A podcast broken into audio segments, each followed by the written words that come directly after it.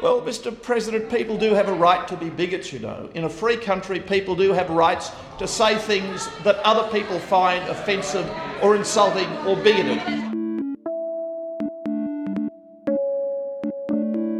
Hello, and welcome to the Conversation Podcast. I'm Tamsin Peach, and today we're talking free speech. When Attorney General George Brandis announced he wanted to change the Racial Discrimination Act, he triggered a passionate national debate about the importance of free speech. Free speech is considered a fundamental human right and a foundation of democracy. But there are times when it seems necessary to limit our freedom of expression to protect citizens from speech that is hateful or offensive. Can we protect free speech without infringing on our other human rights? I caught up with Sarah Sorial, a professor of philosophy at the University of Wollongong, to find out whether free speech really is essential in a democracy.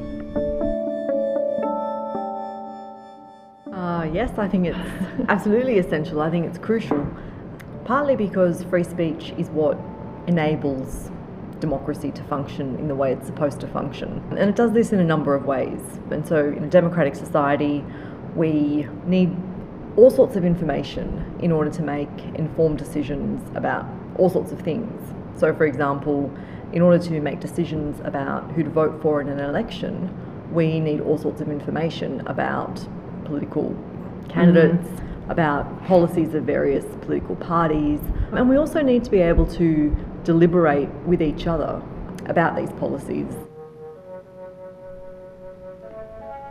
So, there are two important dimensions to free speech within a democracy. To make informed choices, citizens need access to a free flow of information and just as importantly, they also need space for discussion and debate, so they can form and express opinions. The first function, I think, is to ensure the legitimacy of the lawmaking process. And so if government just said, we're going to enact a law about X, and didn't give people who were going to be affected by that law any opportunity to deliberate about the ways in which they might be affected, the advantages or disadvantages of that law, then we would probably say that that law lacks legitimacy um, because we don't really agree to it. We haven't been a party to the mm-hmm. process of, you know, of enacting it, as it were. And so that's one of the reasons why deliberation is really important. And so on the one hand, in that context, you would need information about what the, the proposed law actually is.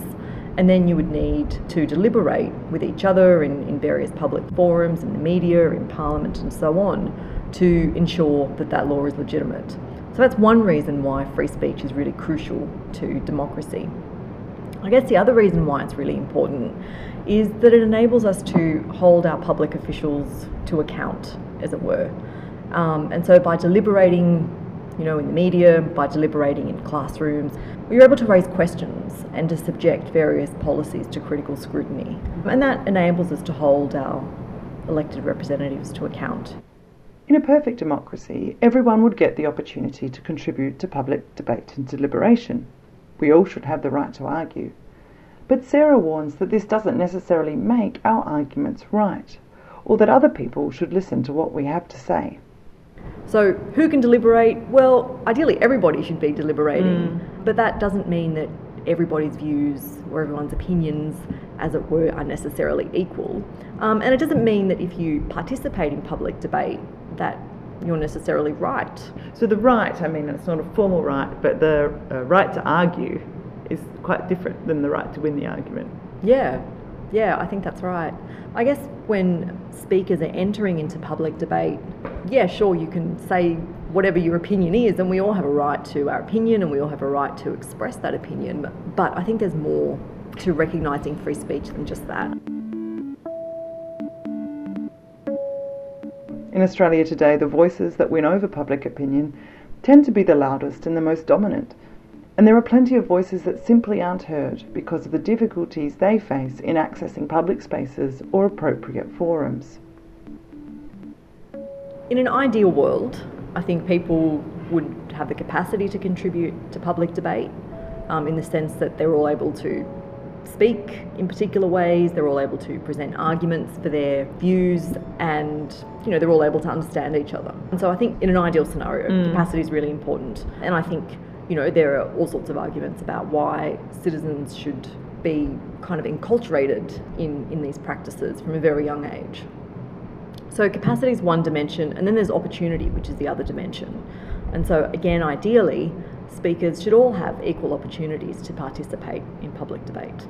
However, as you point out, I mean, we're very far from that ideal. And there are all sorts of barriers to access public space or deliberative forums, but I also think people don't really understand what it means to enter into public debate and the sorts of responsibilities that you might have as a speaker and, and so on.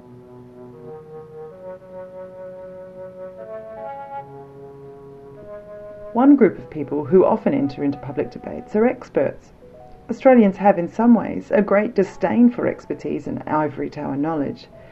Yet when it comes to public debate, some opinions do seem to be worth more than others.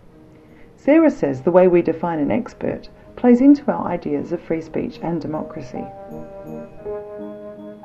It all comes down to critical scrutiny of ideas. So I think lay people can criticise expert knowledge in the ways that I've described it here and, and also subject that knowledge to critical scrutiny.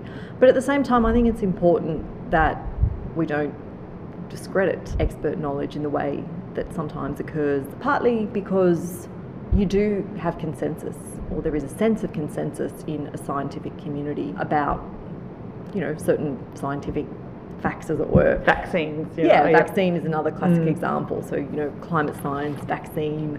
You know, today I was reading some stuff about AIDS denialism right, in South right. Africa. So, I think there is consensus on those issues, and I think experts do have something to contribute to public debates, but also think experts then have a responsibility in how they deliberate in public forums.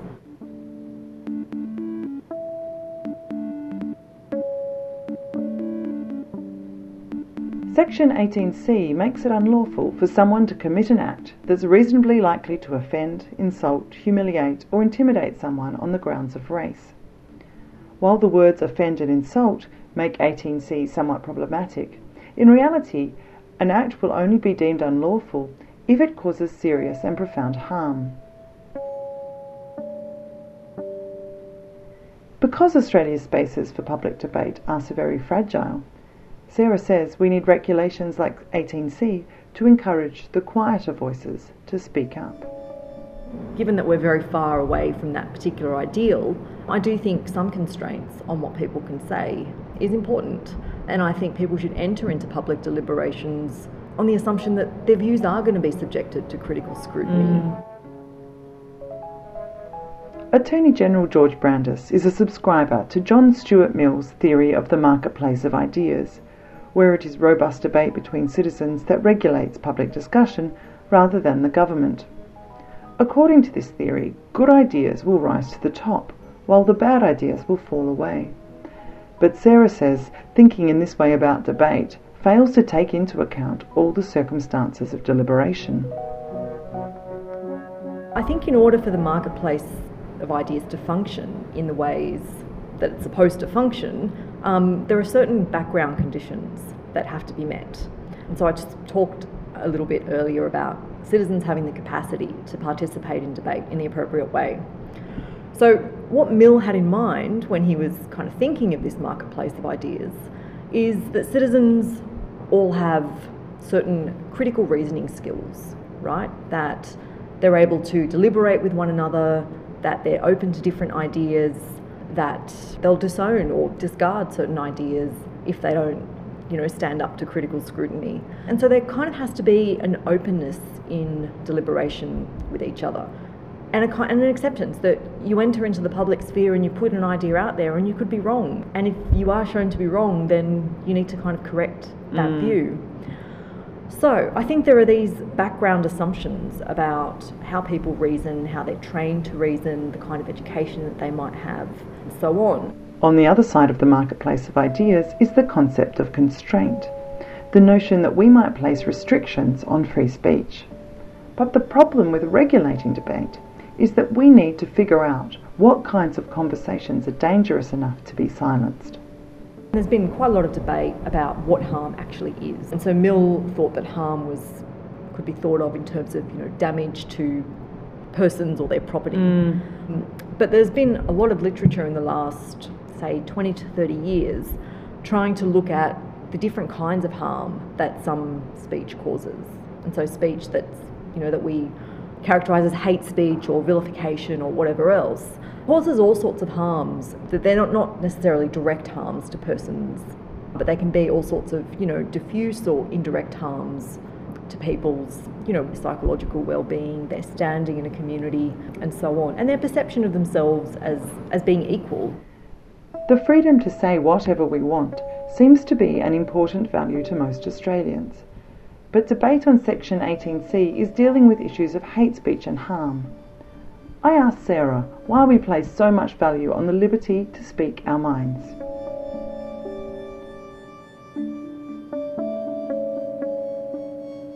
So I guess we can all agree that freedom of speech is really important.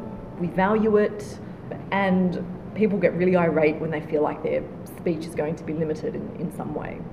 So I guess navigating this, we then need to ask, well, why do we care so much about speech? What does what does speech do? Why do we value it so much?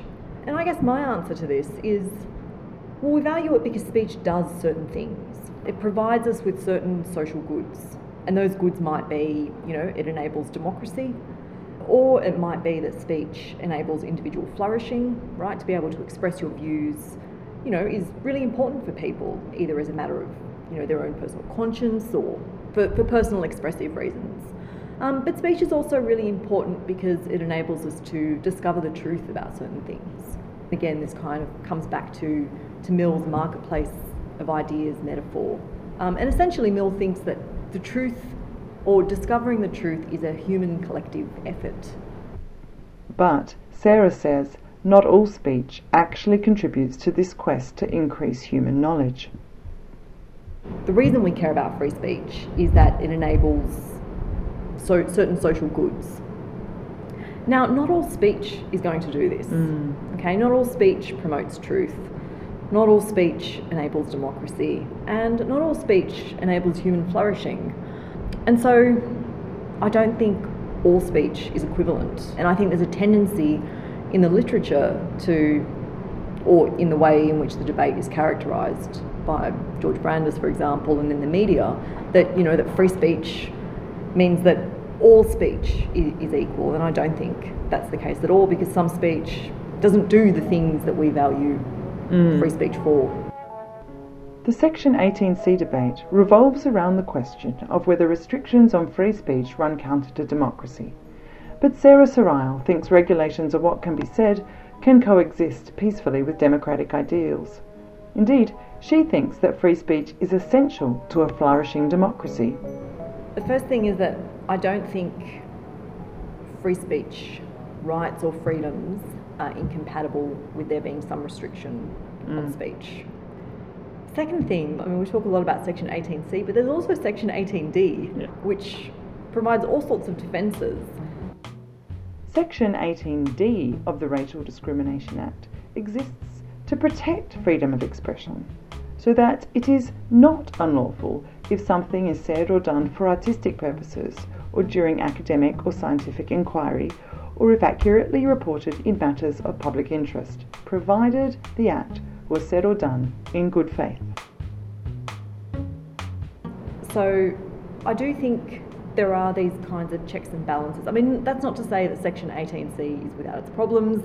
I think the word offend is problematic in that context, but I do think there should be some restrictions on what people can say if what they say is designed to humiliate others or intimidate them or designed to make them feel like they're not equal in their community. Free speech rights are enacted in a community. And so there's a tendency to think of, well, you know, I have a right to free speech, and that's a right that I have against everybody else in my society. But everybody in, in our society also has a right to free speech or a freedom to free speech. And I think attached to all our rights are also duties or obligations. And so I think, in the same way that we emphasise what our rights should be, I think there needs to be more of a discussion about what our obligations are as speakers and the sorts of effects that our speech might have on other people. Because we're not just committed to principles of free speech, we're also committed to principles of equality.